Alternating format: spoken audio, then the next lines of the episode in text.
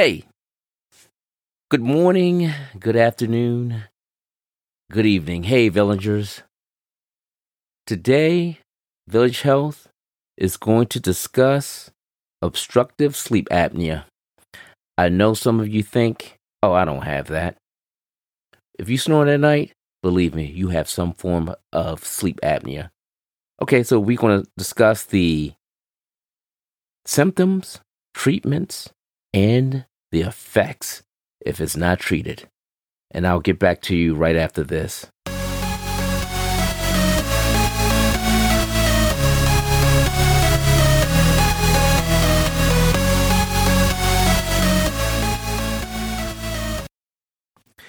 Okay, ladies and gentlemen, we have some fun facts for you today. We're going to talk about and discuss season one, episode three, and that is about obstructive sleep apnea. I had some things written down and some uh, symptoms, treatments, and effects.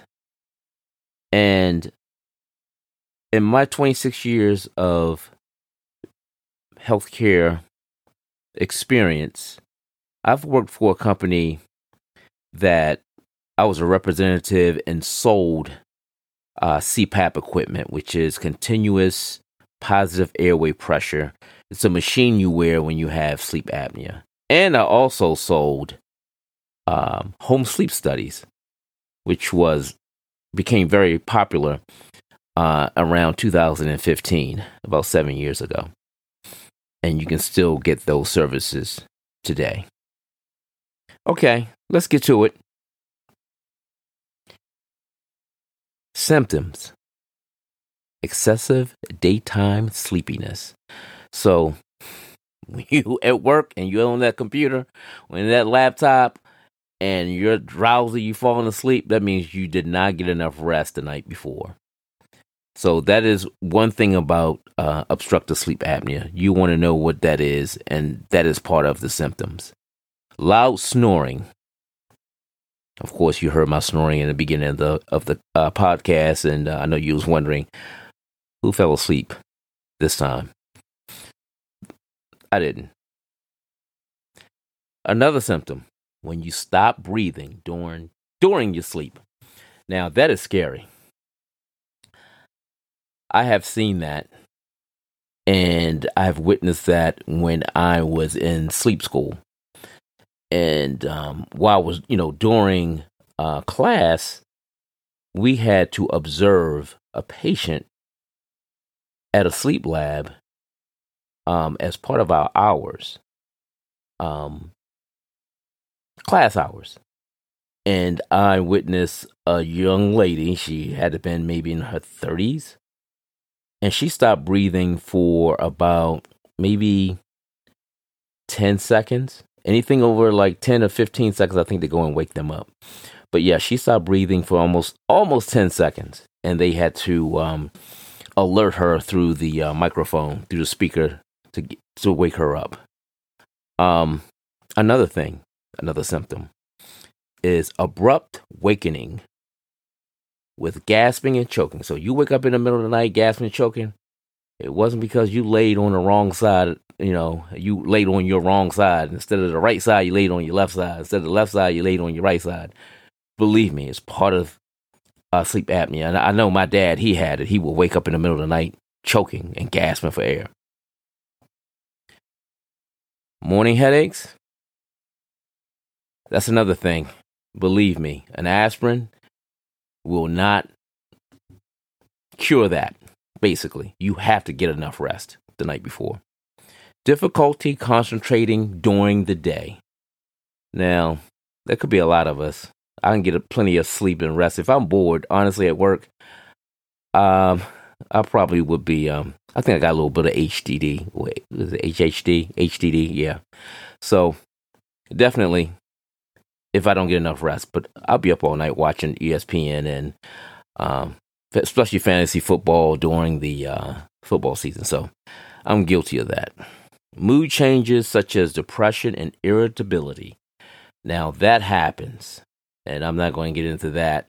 Um, everyone gets a little bit, you know, everyone gets irritable when they don't get enough rest, and it happens. I don't know about the, the uh, depression. I did learn something about that during sleep school, but uh, hmm, high blood pressure and decrease in libido. Whoa. Okay. Um, the libido thing.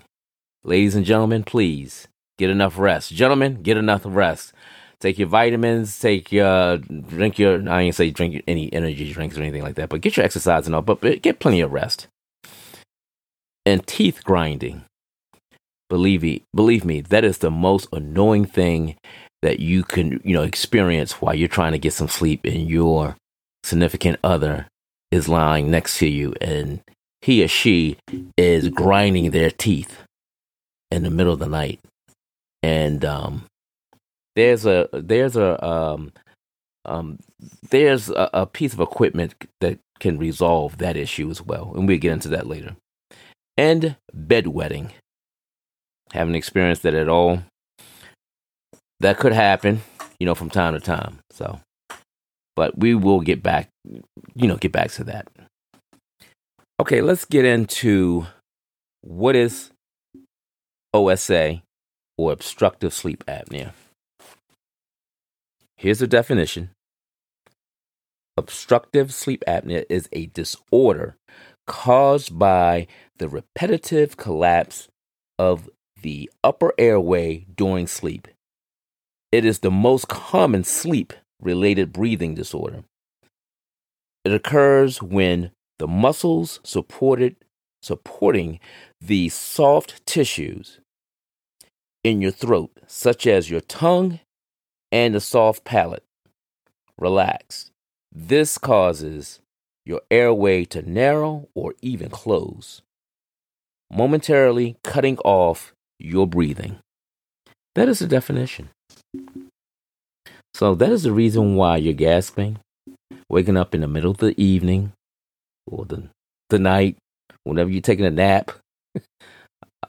I'm guilty of that. Uh, and you're sleeping and you're snoring It's because your brain isn't getting enough oxygen and your body has to work harder. So your brain is sending, sending signals to your body, to your heart, to your to your lungs to work harder to bring in more oxygen because it needs that oxygen to relax, and then your body will relax. So, what causes uh, sleep apnea? Like I stated earlier, snoring is associated with sleep apnea, uh, alcohol, fatty foods, even weight gain. I'm just giving you, you know, a little bit here and there of, of some of the uh, the causes. But you can also look this up as well. But I just want all you villagers to know it's all about healthcare awareness. This is what this podcast is about. My 26 years of being in the health field, I think it, I just owe it back to the community, back to you to take care of, you know, yourself and take care of your loved ones. So you have to take care of yourself in order you can take care of others. Okay? So, um diagnosis of sleep apnea. Um so those are like some of the diagnoses of sleep apnea. So you have different treatment options, okay? Of being so you can get diagnosed. Uh, you can be tested by a reputable sleep lab in a hospital, because some most hospitals have sleep labs. Majority of them.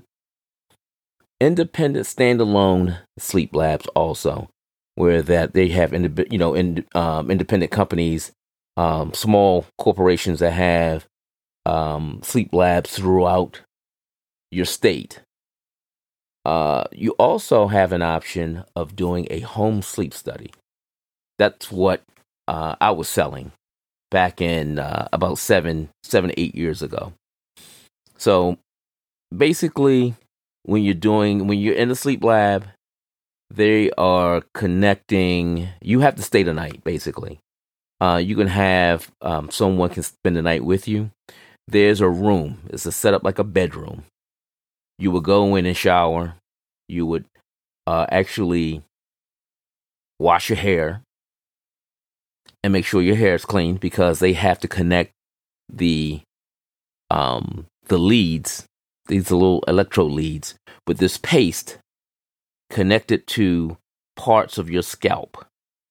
And there's about uh maybe mm, let's see one two three four five one two three four about maybe 16 leads in your hair maybe 17 it's been a while for me. I need you to go and look this up as well so so there's about 16 leads, and they all lead to this machine sitting on the side of the bed. It's like next to the, it's like a nightstand. And then you have a rip belt, a rip effort belt, which it does. It it actually um, gives the range of when you're breathing, along with the snore mic, along with the thermistor is under your nose. When when you're breathing, it matches your your effort when you're breathing, when you're inhaling and exhaling. Okay. So, and then you have um, your restless leg. Uh, actually, there's a lead there too because a lot of people they kick when they're sleeping.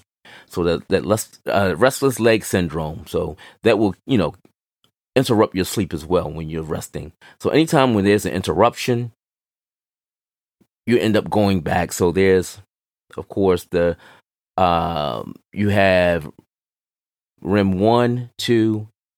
You have I'm sorry, sleep one, sleep two, sleep three, and you have REM. Rapid eye um, movement is REM, R E M. Rapid eye movement.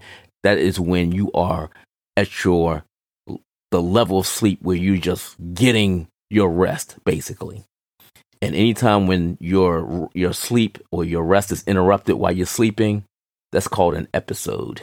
So that episode interrupts your sleep and you just don't, you know, you have to start all over again, or you go back to that level of sleep.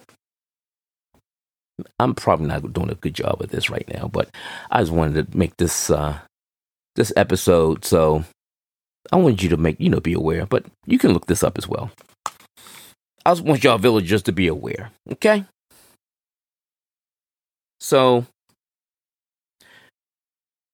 some of the treatments that you have, you know, the options of receiving is either weight loss, because when you gain weight, you gain weight around your your neck and you gain inches, I'm sorry, inches around your neck, and that causes that palate to close when you're sleeping. You can wear a CPAP, which I discussed earlier, or a BiPAP. Now, a CPAP is that continuous positive airway, which blows positive air uh, with two different settings. The BiPAP has two different settings, but it ramps up basically. The air ramps up when you're sleeping in that BiPAP. So when you're inhaling and when you're exhaling. They say you can sleep on your side. It may work, it may not. You have surgery where they where the surgeons actually go in i think they're plastic surgeons go in and remove parts of your palate with a soft tissue where that it flaps and closes that and it doesn't allow the air to come through the airway. Basically opens it up. And we talked about you know some of you out there grinding your teeth. Go to orthodontics or go to your dentist they have oral devices for grinding teeth. See your dentist. It's almost like a mouthpiece, basically, when you're sleeping. Um, and what that does, it aligns your jaw to to be stable when you're sleeping. And hopefully that doesn't cause you to have any saliva to back to go back in your in your throat and you wake up in the morning, you know, at night and interrupt your sleep, your rest. But those are some of the options for treatment. Now, untreated obstructive sleep apnea can cause high blood pressure, which is scary. Some of us have some form of high blood pressure, probably because of, you know, pressure on the job or maybe it's hereditary. It even causes heart attack. Again, like I said to you earlier, stated to you earlier that your body's not getting enough oxygen and all your body, your functions are working harder to get that oxygen in to your body because the brain is, is telling, I'm not getting enough. Work harder. It can also cause stroke, diabetes, atrial fibrillation, like an abnormal heartbeat, and pulmonary hypertension. These are just some of the the causes if it's untreated. So, villagers, I ask you ask yourself, what am I going to do the next time when I find myself snoring? If I live alone and I wake up and I hear myself snoring because I've done that before, and you wake up, you your eyes are open and saying, "Wait a minute, who is that?" And it's you realize it's it's you. You're the one. You woke your own self up from snoring. I have done that. That was prior to marriage. Now my wife just tells me, move over or turn over. So I've been tested. I have a mild uh, case of sleep apnea. And I guess when I don't get enough rest the night before, it carries over. And that, when you don't get enough rest, it's called sleep debt. In other words, debt. You owe your body some rest. So look that up. It's sleep debt basically, I learned that in sleep school. Uh, that was really surprising. And another thing, in sleep school, we had to watch, you know, some of these videos and all. And um, we was watching this one video. Just imagine you sitting in a room and there's a glass and you can actually see the patient in the next room on your monitors and all. The video showed the sleep technicians monitoring this patient. This patient literally gets out of bed with all of the leads on her head, everything, and start walking towards the exit of the room. That was kind of scary. When you mean sleepwalking, that is a, a such a thing is sleepwalking, really. So the the technician, one of the te- technicians gently turned the patient around. She actually disconnected like most of the leads, turned her around, and got her back in the bed. And she literally, I, I lie to you not, she lifted the covers and got back in bed. I thought that was scary. Okay, here's another instance. You ever heard of something called nightmares? There's something called night terrors. Night terrors. So this next video, imagine again, imagine you sitting in this room, this glass, this you know glass wall, and you're watching this glass window. You're watching your um the patient, you know, and you're monitoring, and they're they, they're performing a sleep study, and you know they have leads on on their heads. You know, this man was fighting in the bed. I mean, literally. I mean, fighting like he was swinging. Like that's considered a sleep, a, a, a night terror. Uh, now that was scary. But yeah, sleep apnea is it's it's no joke, honestly. Um, some you know we joke about it from time to time, but honestly, it's serious. And the effects, you know, stroke, heart attack, high blood pressure, that's another thing we really need to watch, especially as we get older, as we get younger and all. And and also it affects not just adults but children as well. I've seen children in sleep labs. Of course, the parents have to you know sleep with the you know with the babies and um, sleep with the children to make sure that you know they they're more they're secured. And, it's, and it, of course, the parents have to. That's part of the uh, the process and the guidelines. But that's all I have for you today. Uh, have a good morning, good afternoon, good evening. And just remember, villagers, what's our motto? Take care of your loved ones. Have a great day Until next time.